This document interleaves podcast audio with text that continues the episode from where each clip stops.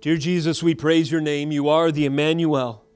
You are God with us in our infirmities, in that you took upon yourself the sin, became sin for us, that was represented by all that you died for, and you also took upon yourself the punishment that it deserved. God with us, taking on our, the weight of our sin. Jesus, we praise you as our Emmanuel because you came and endured as the second Adam the probation and the testing, and thereby established, according to your obedience to the Father, the perfect righteousness that can be imputed to us upon your death for our sins and our regeneration. God with us, giving us his righteousness. Jesus, we praise you as our Emmanuel, and that you took on the form of a servant. You came and were born of a woman, a virgin. You came fulfilling prophecy and entering into our condition to be the sufficient sacrifice and sin bearer, the only one that could satisfy the terms of the broken atonement and restore us in perfect fellowship for the Father.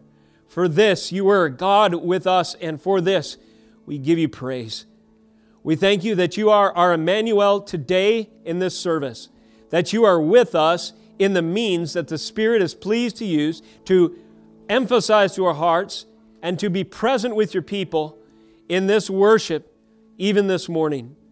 We thank you that you are God with us at your table, that you are God with us in the proclamation of your word, that you are God with us by the indwelling of the Holy Spirit.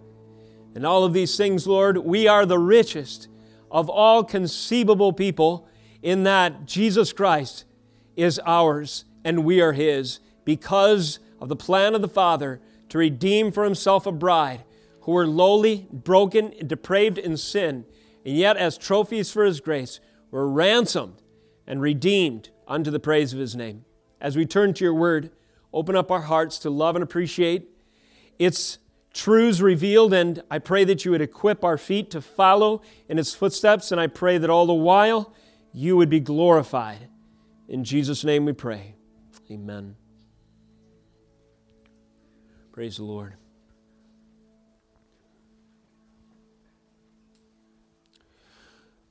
This morning, as we realize afresh the great gift of gathering together as the saints of God and fellowshipping and worshiping our great Lord and Savior, I encourage you to continue in that spirit by turning to 1 Peter chapter 3. And let us consider, if we have time this morning, 313 through 4 6. And if we need to, we'll abbreviate this message, but I'll do my best to establish three points on suffering in the proclamation of the word today that the author makes, Peter, the apostle, to encourage and equip the church of his day, and which certainly applies to ours. The aim of this morning's message is to encourage believers in their call to suffer for the name of Jesus Christ. Peter and my the uh, intent of Peter's words, in large part as I judge it, and therefore the intent of this message, is to encourage believers in their call to suffer for the name of Jesus Christ. The title is simply put Christian Suffering. Christian Suffering.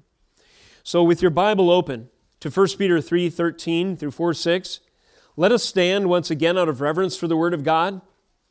As you hear today, His Word proclaimed in your ears. Listen to the authoritative, infallible, never failing scripture as we begin in 1 Peter 3 13. Now, who is there to harm you if you are zealous for what is good? But even if you should suffer for righteousness' sake, you will be blessed.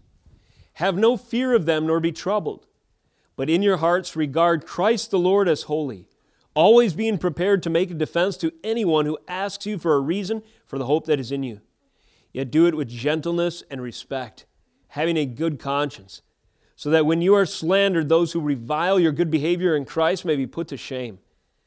For it is better to suffer for doing good, if that should be God's will, than for doing evil. Verse 18. For Christ also suffered once for sins, the righteous for the unrighteous, that he might bring to God, bring us to God, being put to death in the flesh, but made alive in the spirit in which he went and proclaimed to the spirits in prison because they formerly did not obey.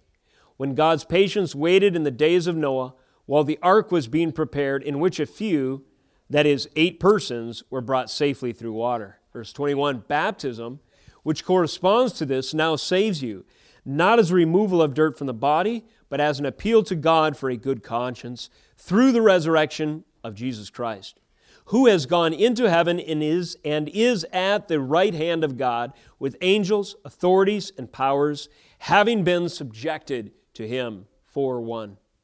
Since therefore Christ suffered in the flesh, arm yourselves with the same way of thinking, for whoever has suffered in the flesh has ceased from sin so as to live for the rest of the time in the flesh, no longer for human passions, but for the will of God. The time that is past suffices for doing what the Gentiles want to do, living in sensuality, passions, drunkenness, orgies, drinking parties, and lawless idolatry. With respect to this, we are surprised when you do not, excuse me, when with respect to this, they are surprised when they when you do not join them in the same flood of debauchery and they malign you. But they will give an account to him who is ready to judge the living and the dead. For this is why the gospel was preached even to those who are dead, that though judged in the flesh the way people are, they might live in the spirit the way God does. This is the word of God. You may be seated. We have a little bit of territory to cover today, and certainly rich and in some ways complex passages to understand, and in other ways disputed passages as to their interpretation. My goal in handling this text today will to do my best to hold myself directly to the context and to speak responsibly as I'm able and the Spirit grants ability as to the intent of Peter's message and his instructions by way of their uh, purpose to equip the church for our calling, even through suffering. Think about the scriptures for a minute. Um, kids, a question for you. Were there ever a time or name a time when God's people suffered in exile in the Old Testament. So, kids, name a time when God's people suffered in exile in the Old Testament. Somebody have a. That's correct. Would you say, uh, Theo, in Egypt, right? Yes. So, when God's people were slaves in Pharaoh's Egypt, that was a time when they suffered in exile. Can anyone name another time? Oh, close, close. Not exactly. There's two other examples of exile that the northern and the southern kingdom eventually experienced, right? Even after God's people entered the promised land. What'd you say, son? Jericho. Um, well, they were reoccupying the land at that time. But think of Syria and Babylon. The Assyrians were fearsome enemies of God's people, and they attacked the north, took a number of them into exile, rearranged them in their people groups.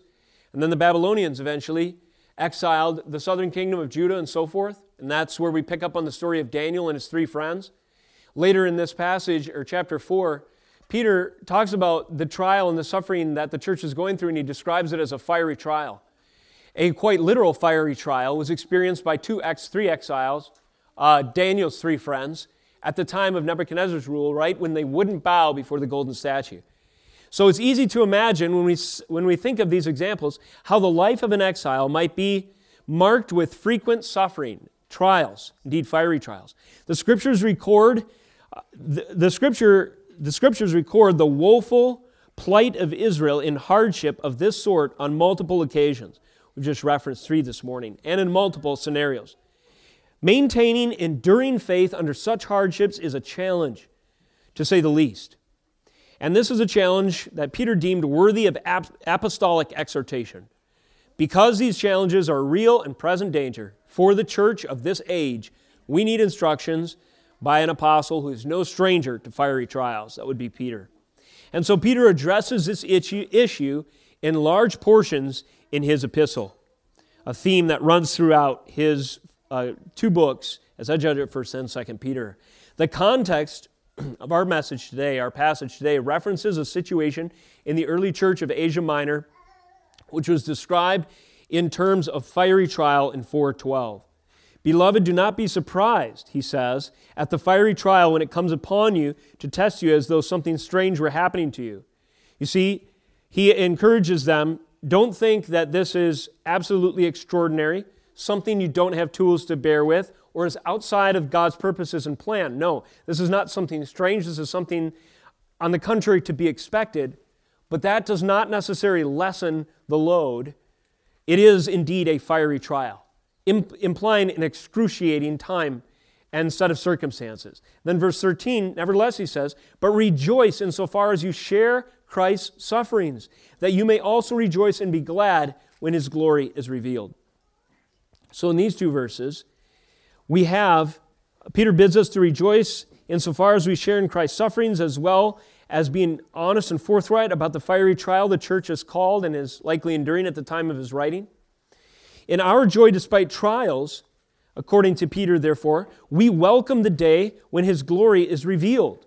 In these two verses, Peter summarizes and reprises themes that he has expanded in detail in chapter 3 and 4, our text today.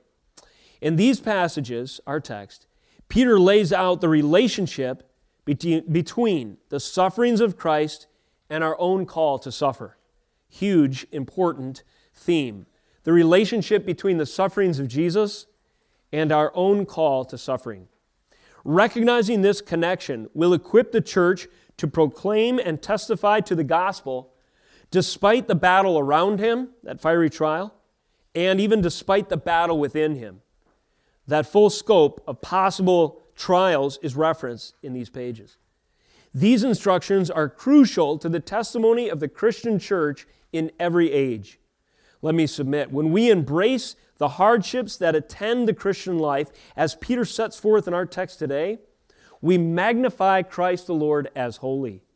In other words, to embrace our trials as God intended and to embrace them modeling the joy that Jesus had in his heart as he set before him the joy, thus enduring the cross, Hebrews 12. As we model that, we actually are obedient to another text in our passage today. In your hearts, verse 15, regard Christ the Lord as holy. In other words, magnify, set on a pedestal, keep sacred, and, and, rep, or, and remember, do not forget the value of the sufferings of Jesus Christ.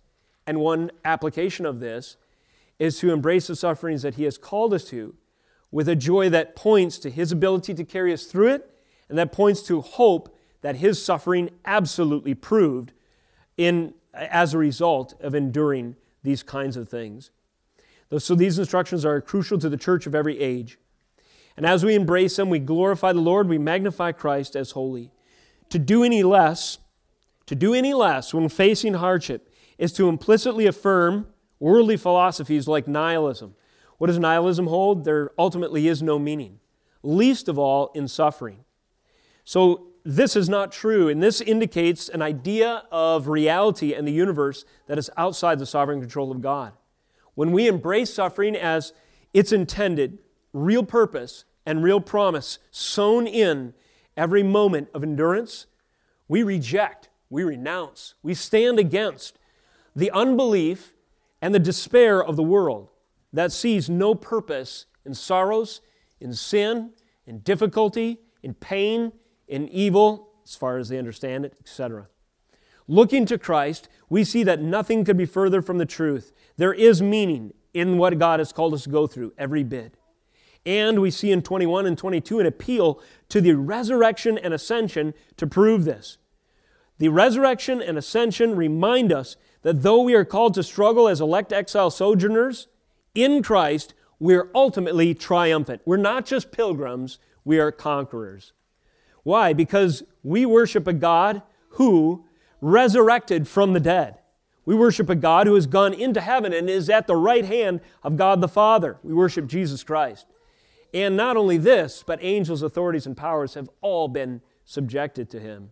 The resurrection and ascension prove absolutely that there is triumph and hope, purpose and promise through the excruciating journey that elect exile sojourners are sometimes called to go through. In Christ, we're ultimately triumphant. We are more than conquerors, Paul says in another place, in Christ Jesus.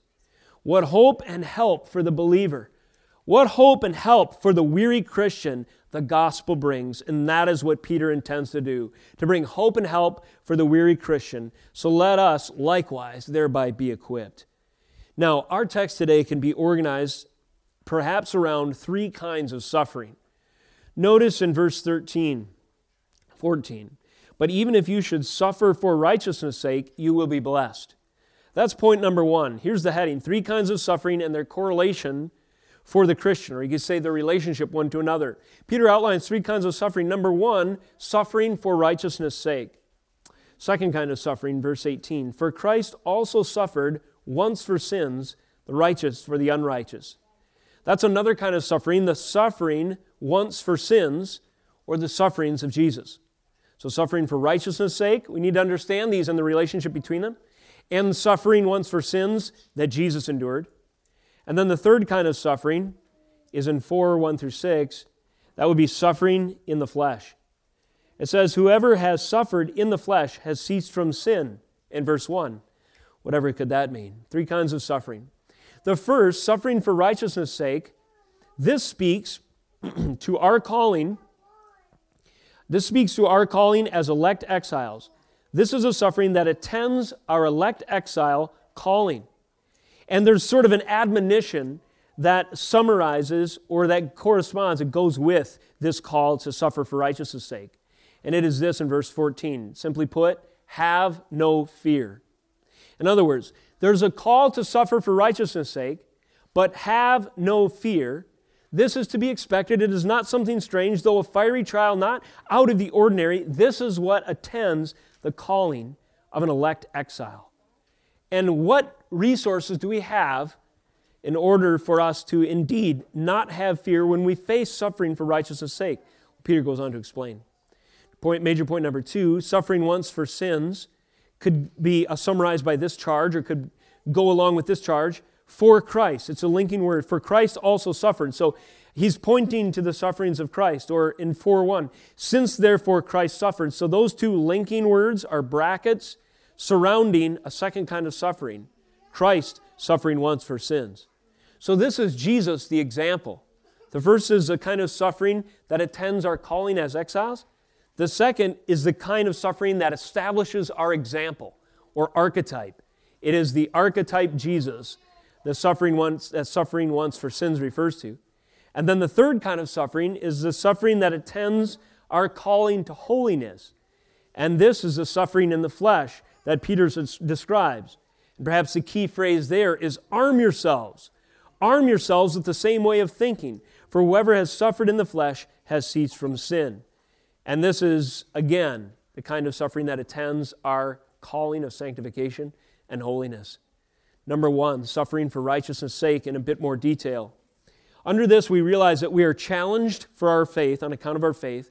We are slandered and reviled by the world around us, at least, and often more.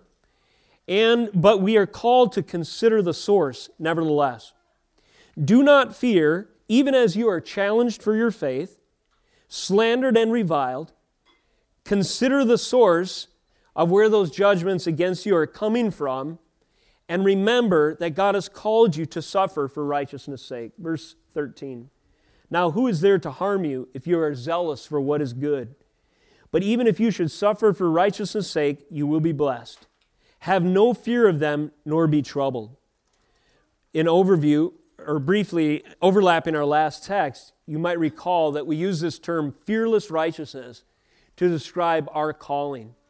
God has called us to a righteousness that boldly stands in the face of opposition, a fearless righteousness, a righteousness that doesn't cower or shrink back in the face of slander, reviling, persecution, or challenges to our confession, our confidence, and our hope.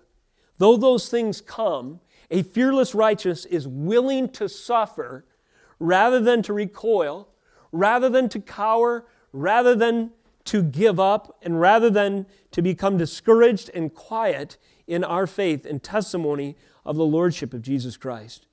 So, how do we live? How do we embrace the suffering for righteousness' sake without fear? Well, first of all, we have application to when we're challenged. Have no fear of them, nor be troubled. But in your hearts, regard Christ the Lord as holy, always being prepared to make a defense to anyone who asks you for a reason for the hope that is in you. so, here, when you are challenged for your faith, present Christ in spite of the objections uh, and w- when you do so, or present Christ in spite of the objections by others as possessing self contained and self evident glory and worth. This is so helpful in defending our faith. The young people, uh, the focus of their study in youth group and some of our applications in our Sunday morning classes as well, have been uh, oriented in our vision to equip young people to defend their faith. And here Peter gives you an instruction of how to express, how to stand with fearless righteousness when your faith is challenged. You do so by regarding Christ the Lord as holy. What does it mean that Jesus is holy? Well, holiness in part means that in and of himself, he has self contained, in and of himself, and self evident glory. Think of someone coming to you and saying, The sun does not exist. I think C.S. Lewis has a quote along these lines. I probably should have dug it up. He says, The biggest proof for the sun's existence is by its light, I see everything else. Isn't that interesting? It's a presuppositional argument for some of you apologetic nerds or philosophy nerds. Uh, in that quote, or in that uh, idea, the proof of the sun's existence is that by its light I see everything else. In other words, the existence of the sun in the sky is the necessary precondition for our eyesight to work and for us to behold anything else. So imagine someone comes up to you on the street and says, I don't believe in the sun. Would you be able to refute that argument with fearlessness? Would you be able to counter them with confidence? Man, I sure hope so. But let me tell you something that is more self evident to the unblind. So if you're not a fool, let me tell you something that is more glorious, more obvious, and more self evident than the sun in the sky giving you the ability of sight. You know what that is? That's the existence of Jesus Christ, our Lord and Savior, the glorious triune God in Scripture. Why, what is our most powerful defense of Christ? Sanctify him as holy. Without his self evident and self contained glory, you could know nothing else. You could appreciate nothing else. You, nothing else would exist. There couldn't be creation. There couldn't be our consciousness. Couldn't be a sense of morality. Uh, young people, your older ones, you probably recall some of these categories. They're part and parcel to being made in God's image. The fact that you understand right and wrong to some degree, that you're convicted of your sin, that you have the ability to communicate with others, that you have a sense of ethics and morality and can philosophize, can communicate in immaterial ways, is obvious evidence that God, the sun in the sky, as it were, by His light we see, perceive, experience everything else. This uh, we hear the ancient poets even say, and Paul echo, in him we live and move and have our being. So, even more foolish than denying the sun exists is denying that God exists. Because in Him, the necessary precondition for being, you live and move and have your being. And so, how much easier is it to suffer people saying that your faith is stupid? Listen, young people. People all your whole life are going to tell you that your Christianity is an ancient, outdated, bigoted, ridiculous idea. You should reject it. All sophisticated people do. You'll hear that through the course of your life. But notice how you can uh, oppose that objection fearlessly and with confidence when you set apart Jesus Christ as holy. so you can suffer for righteousness' sake with a fearless righteousness when you recognize that you have superior a firepower, so to speak, when you are opposed. And this extends to a worse opposition, even being slandered and reviled. Verse 16 it says, Yet do it, that is, defend your faith, so to speak, with gentleness and respect, having a good conscience, so that when you are slandered, those who revile your good behavior in Christ may be put to shame. What does suffering for righteousness' sake look like? When you are slandered and reviled, which means you're rejected as a fool, you're uh, scoffed at, people make fun of you, that's what it means to be reviled or slander, when they say things falsely against you for Christ's name's sake. Jesus himself said to expect this. So when this happens, what does fearless righteousness look like in the face of this? What does suffering for Christ's name's sake when you are slandered and reviled look like? Well, slandered and reviled is paired with two other words gentleness and respect. Though this slander and reviling, though this is the spirit of the world's opposition to the faith, when these attitudes are matched with uncompromising gentleness and respect, the believer maintains the high ground and to the shame of the corrupt culture, the corrupt culture he may live in.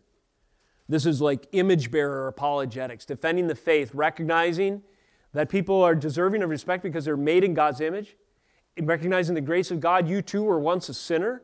And so, with gentleness and respect, yet uncompromising, you sanctify Christ as holy and you point them to the sun in the sky, as it were. And as you do so, you will be able to suffer for righteousness' sake, especially in a culture that opposes you with their ideas. And as of now, at this point in our culture, that's perhaps primarily the way that we are opposed is by ideas and attitudes. Physical persecution may come. It's always prefaced at, by and at least attended by this thing the attitude, the ideas, and the disposition of the unbeliever opposing us. But see, Peter is calling us to suffer for righteousness' sake and to do so with endurance. These are callings, or this is a calling that attends our elect exile status. And we should not be surprised when we are challenged, slandered, and reviled. Rather, we should be equipped and prepared for those moments by the word that he has given us through the Apostle Peter. Finally, under suffering for righteousness' sake, Peter begs us to consider the source. He says in verse 17, For it is better to suffer for doing good, that it should be God's will, than for doing evil. For it is better to suffer for doing good, if that should be God's will, than for doing evil. Another way we could perhaps rephrase the apostle's point is, is this either you will face the judgments of men and be found quote unquote guilty in the eyes of the world, or you will face the judgments of God and be found ultimately guilty before the great throne of ultimate judgment. You could cite Matthew 25, 31 through 46. Whose indictment should you be more concerned about? The accusations of the world caught in their sin, and your presence of righteousness makes them feel more guilty, so they want to, they want to marginalize you at least. And so, as an example, what does the world find you guilty of, Christian? Have you not heard this, if not directly, said of Christians in our day? Christians are arrogant. Christians uh, commit hate speech. This is the declaration of guilty, the judgments of the wicked. Christians are bigots. Christians are intolerant. Christians are religious fanatics. Christians are religious extremists. They're judgmental. They're homophobic, etc. But consider the source of these judgments. These judgments, you have been found guilty in the court of a world dying in their corruption and sin, and they're holding you to a false standard of their values. Should that carry weight with you? No. Be willing to suffer the quote unquote guilty charge of the world for Christ's name's sake. Be willing to be considered an outcast, an exile, a pariah, as it were. Be willing to be considered a weirdo, extreme, unpopular, dangerous, uh, somebody that we should change or even make laws to prevent them speaking in public, uh, public places, curb their speech and violate their rights. Be willing to be deemed, according to the world's declaration of guilt, quote unquote, guilty, and outcast. Okay, why? Because you consider the source of these judgments and you find it is better to suffer for doing good. Better the world say I'm guilty of their false standards and God deem me righteous according to Jesus Christ than I am accepted by the world and rejected on the final day. This is a perspective that gives us grace for suffering for righteousness' sake, even in our calling when we're surrounded by opposition to our belief in the Lord and our worldview, etc. This is the first kind of suffering in our text today suffering for righteousness' sake. Second kind, Peter very quickly points us to the suffering of Jesus Christ. This, of course, is verses 18 through 22. Note verse 18 For Christ also suffered once for sins, the righteous for the unrighteous, that he might bring us to God, being put to death in the flesh, but being made alive in the Spirit. Turn with me to Hebrews for a moment, chapter 7. Hebrews 7 expands this idea of the righteous being killed or sacrificed for the unrighteous. or the righteous suffering for the unrighteous, and also expanding on the idea that this suffering of Christ was a once event, a one time event, if you will. Hebrews 7, verses 26 through 28 read For it was indeed fitting that we should have such a high priest, holy, innocent, unstained, separated from sinners, and exalted above the heavens. He has no need, like those high priests, to offer sacrifices daily, first for his own sins, and then for those of the people, since he did this when? Once for all, when he offered up himself.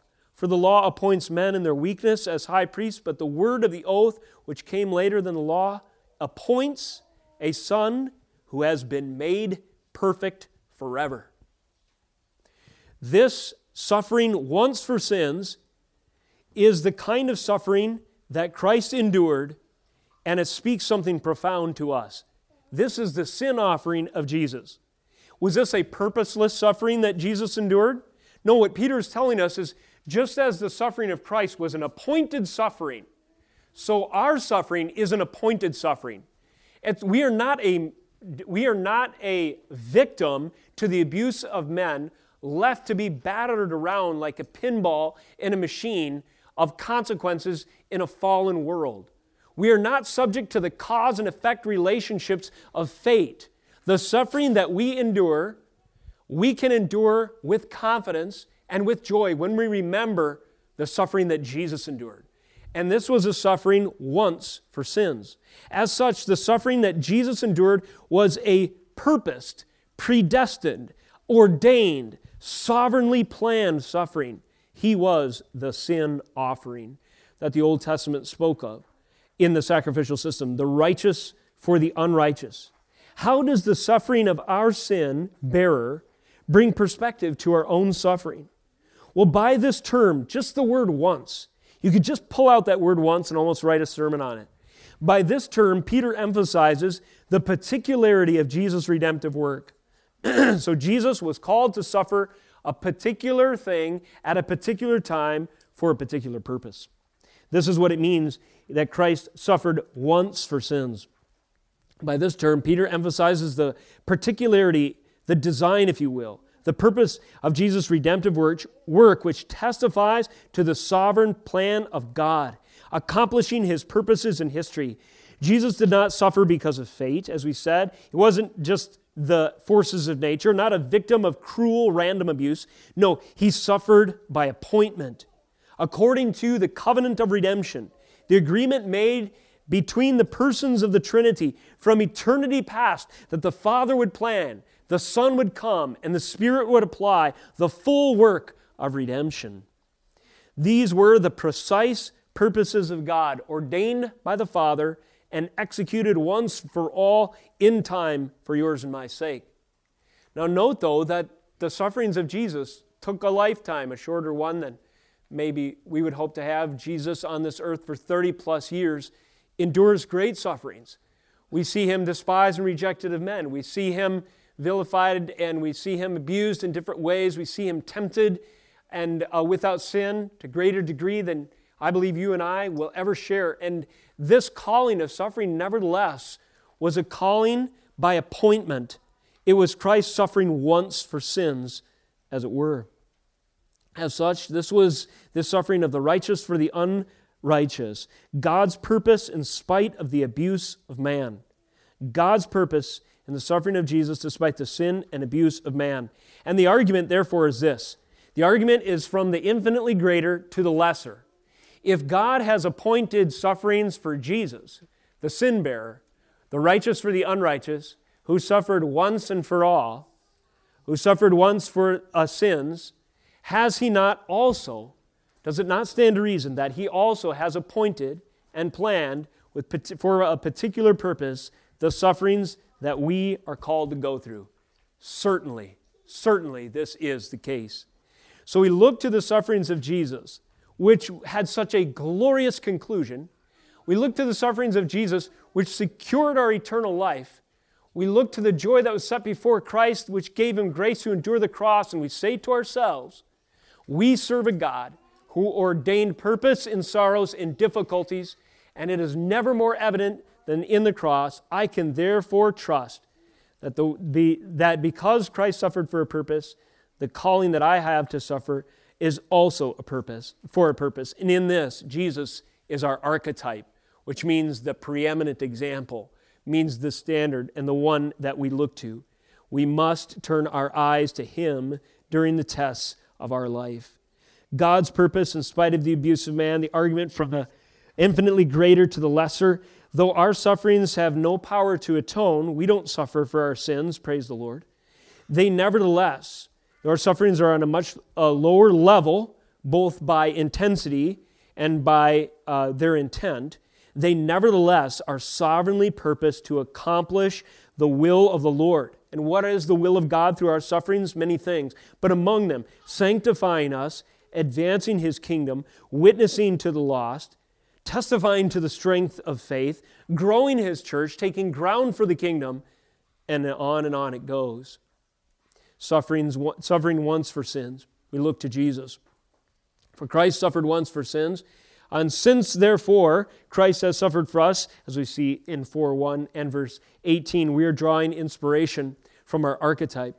Note also, this is a little more complicated, but let me see if I can explain. Verses 18b through 21, there's a relationship between the flesh and the spirit that Peter begins to expound.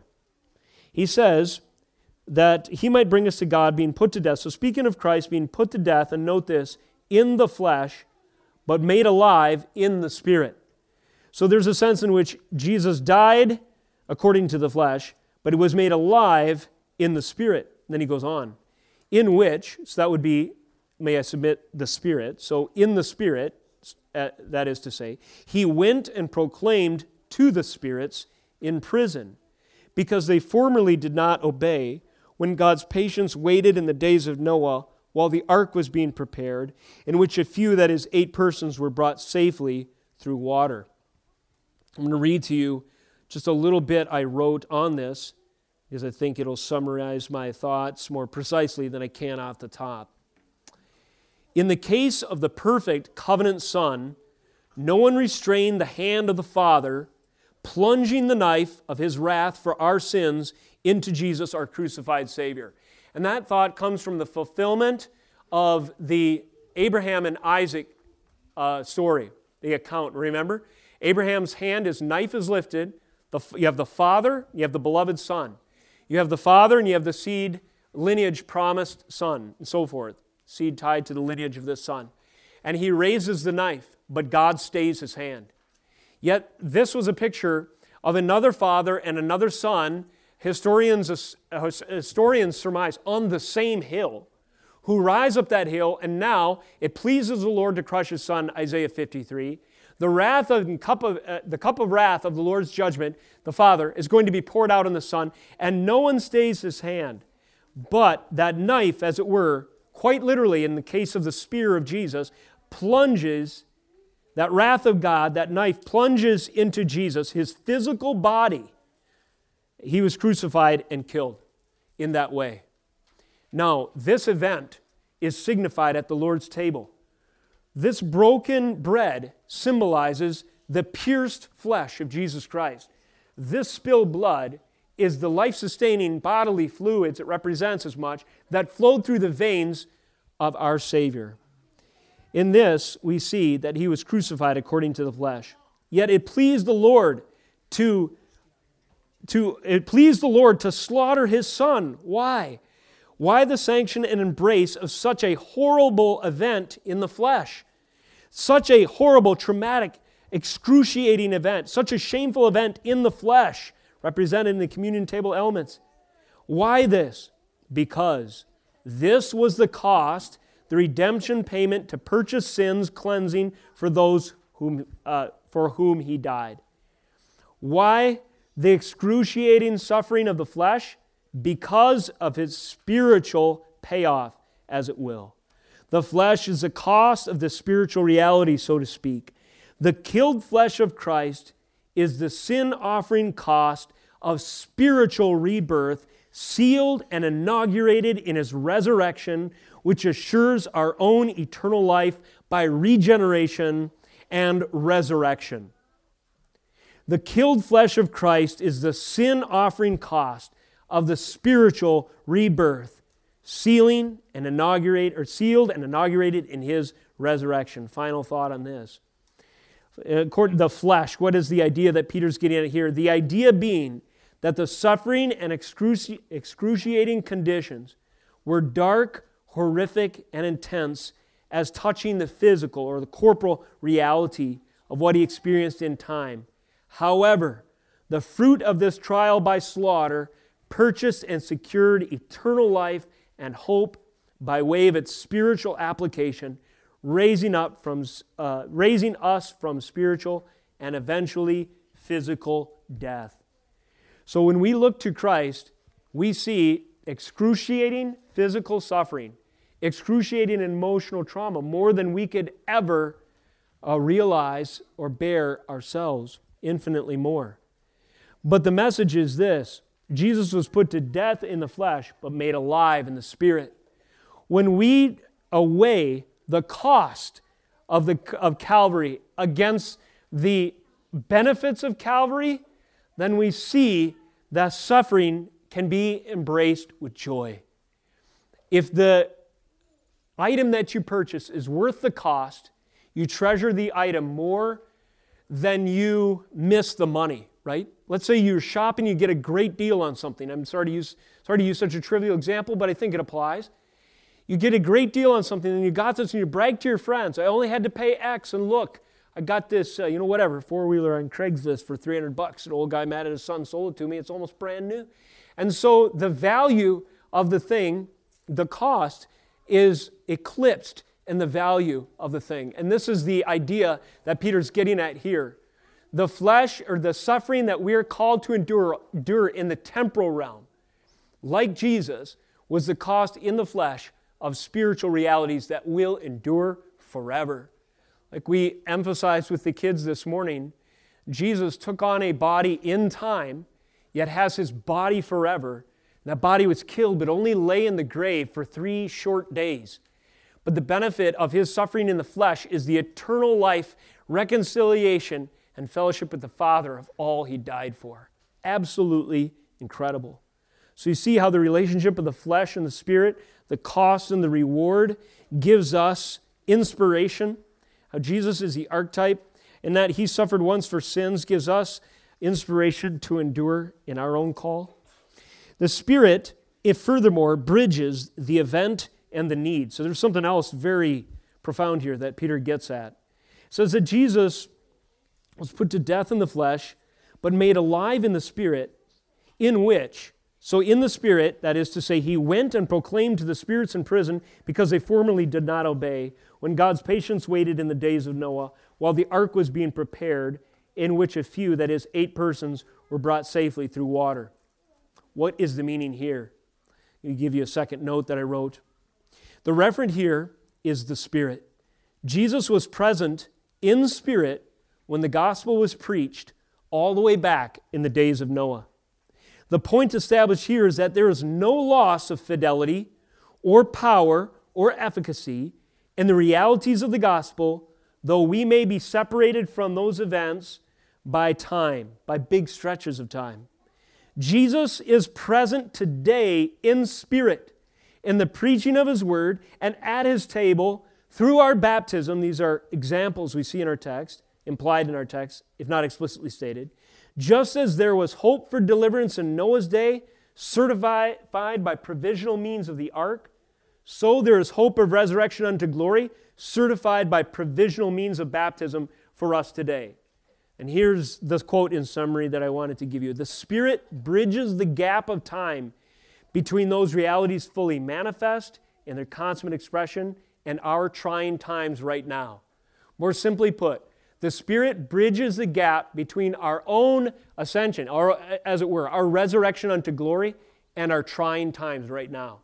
In the same way that Christ in the Spirit could preach the message of atonement through the herald Noah, Peter calls him a herald in 2 Peter 2 5, to the unbelievers, whatever it was, 2,500, or I can't remember, how many years before Christ, in the same way that the Spirit bridged the gap and the ark was that seal of His saving work, right now it's hard for us in our flesh and in the weakness of the moment to realize that we have eternal life, resurrection, redemption, and perfection of glory to look forward to, but the same Spirit can bridge the gap for us as well. And He does so through His ordained means, including baptism. So, this is the message that when we look to the suffering of Jesus and the relationship between the flesh and the Spirit, we have the following The cost of the flesh is more than worth the benefit in the Spirit. And furthermore, the spiritual reality of the sufferings of Jesus bridge the event of, of Calvary to our moment right now. They bridge the event of Jesus' ascension and resurrection to our moment right now. Jesus present in spirit all the way back in the days of Noah, and he's present today by the same spirit in all of these things that we've mentioned, even at his table this morning. Ultimately, though, we have evidence of the glory of the Lord through suffering in verse 22. And this is the real proof positive of the uh, of what is promised and why suffering is worth it. Jesus Christ, verse 21 at the end there, who is he? He is the one, verse 22, who has gone into heaven and is at the right hand of God, with angels, authorities, and powers having been subjected to him. This Jesus, who we've just spoken of, died and resurrected, resurrected, is seated right now, as we read also in Hebrews 1 this morning, at the right hand of God with angels, authorities, and powers having been subjected to him. Let me ask you a question Is there any demonic force? Is there any human event? Is there any false authority? Is there any tyrannical government? Is there any calamitous circumstance that is not under the authority of Jesus Christ right now, seated at the right hand of God? What's the answer, saints? No.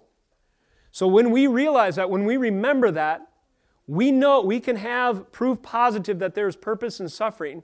God is allowing me to go through this, knowing full well that this is something that is under Him.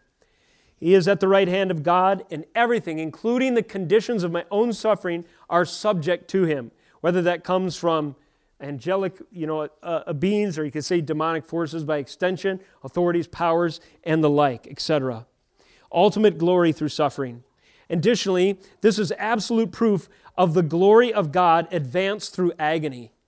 The cross unto glory is absolute proof of God's purposes of the uh, beauty in the end of the dark path, as it were. Absolute proof of the glory of God advanced through the agony of the cross is the ascended posture of Jesus Christ.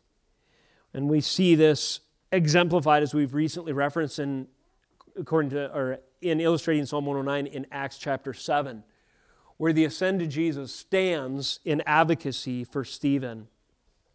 When we walk in spirit, therefore remembering these things, even in the midst of suffering, we can fearlessly and faithfully live, confess, evangelize, and, and assert the absolute crown rights of Jesus Christ. He already reigns, He rules right now.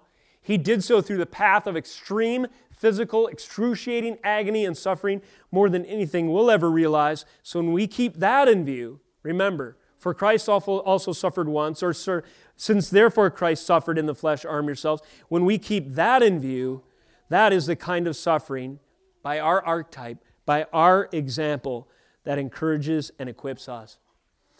In closing this morning, and more briefly, and perhaps we'll pick this up in a little more uh, specificity at a later time, let us consider a third type of suffering suffering for righteousness' sake, suffering once for sins, and then a third kind, also a little bit unique or maybe difficult to understand at first glance, suffering in the flesh. 4 1. Since, there, since therefore Christ suffered in the flesh, arm yourselves with the same way of thinking. Okay, so once again, there's a relationship between the suffering of Jesus in the flesh and a suffering of the flesh that we are called to. Of course, like before, our suffering is different, but there is a connection. There is a relationship. Remember the heading? Three kinds of suffering and their correlation to the Christian. The, the sufferings of Jesus in the flesh relate to a calling to suffer in the flesh that we have as well. For whoever, 1b, has suffered in the flesh has ceased from sin, so as to know has ceased from sin, so as to live for the rest of the time in the flesh, no longer for human passions, but for the will of God. For the time that is past suffices for doing what the Gentiles want to do, living in sensuality, passions, drunkenness, orgies, drinking parties, and lawless idolatry. With respect to this, they are surprised when you do not join them in the same flood of debauchery and they malign you. But they will give an account to him who is ready to judge the living and the dead, he goes on to say. But in the beginning, there, uh, the apostle lays out for ourselves two reasons for living. He says, for, uh, on the one reason for living is the pursuit of human passions, the other is the pursuit of the will of God. He says, verse 2 Our calling to suffer in the flesh is toward this end, or it's according to this call. We are called to live the rest of our time here in the flesh, no longer pursuing human passions, that being the driving motive force within us, but instead for the will of God. Human passions versus the will of God.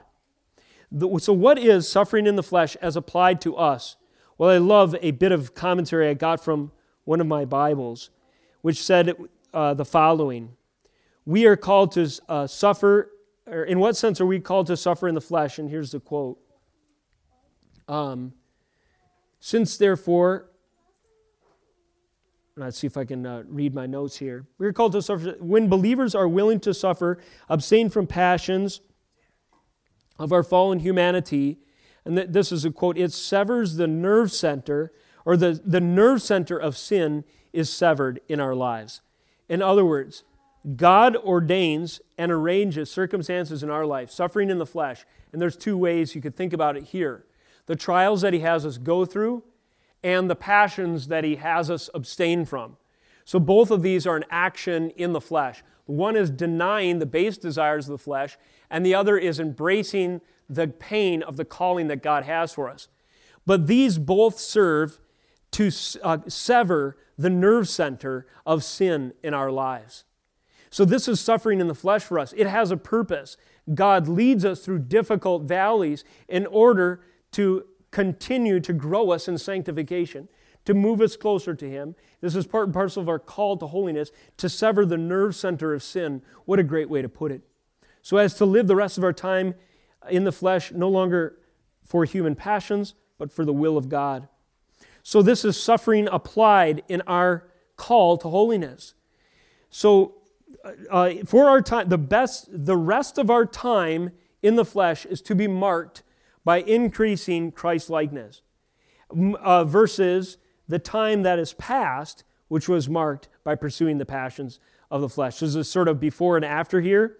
We have a kind of juxtaposition human passions versus the will of God. The time that is past given to the passions of the flesh versus the rest of the time in the flesh. So Peter's calling for a turning point here. He's calling for a before and after situation. He's calling for the church to cease from sin. And he's saying that some of the purpose of the suffering that they're going through in the flesh is meant to turn sour in their mouth the appetite, to cut off the nerve center of sensuality, passions, drunkenness, orgies, drinking parties, lawless, idolatry, just to name a few. And by this, embracing God's uh, course of sanctification in our lives, we arm ourselves. We are putting on armaments. We're strengthening ourselves, embracing the gospel, the message of Jesus Christ, looking to Jesus. We are arming ourselves. Embracing the calling that He has on our life to go through difficult circumstances, we are arming ourselves. And boy, do we need it. Why? Because we live in a world, don't we? Much like the era of Asia Minor, the age, uh, the area, area of Asia Minor, which Peter was writing. The place was populated by pagan temples and drunken orgies all abounded. A lot of these references are to what was culturally normative in the day. Uh, orgies with temple prostitutes and worship of false gods because your neighbors thought it was cool type of things. Uh, filthy and debaucherous. Well, Peter says, that the rest of your time in the flesh should no longer be given to those human passions, but embrace this call of suffering and look to the sufferings of Jesus, and by these things arm yourselves for the will of God, and the rest of the time, you know, from now on, pursue Him. With res- so this elicits a response, does it not? We kind of come full circle here now to suffering for righteousness' sake. When we do this, the world around us is really surprised. Verse 4 with respect to this, they are surprised when you do not join them in the same flood of debauchery and they malign you, which means they reject and make fun of you. But we have further perspective point here as well. It's final judgment perspective. We'll close on this point. Verses 5 and 6. But they, that the unbelieving, scoffing world, they will give account to him who is ready to judge the living and the dead. For this is why the gospel is preached even to those who are dead that though judged in the flesh the way people are, they might live in the spirit the way God does. And again, this is fairly complex language. Let me see if I can summarize. So, Peter, in the end, he appeals to final judgment to provide a perspective for us. For the unbeliever, he says, uh, he closes with fear, fearful reality for those who malign the exiles, who despise the call that God has for us and does not look to the gospel. There is fear for them. That would be verse 5. But this is contrasted with verse 6. What is verse 6? The gospel's, let me submit, the gospel's effect on those who have already suffered unto death.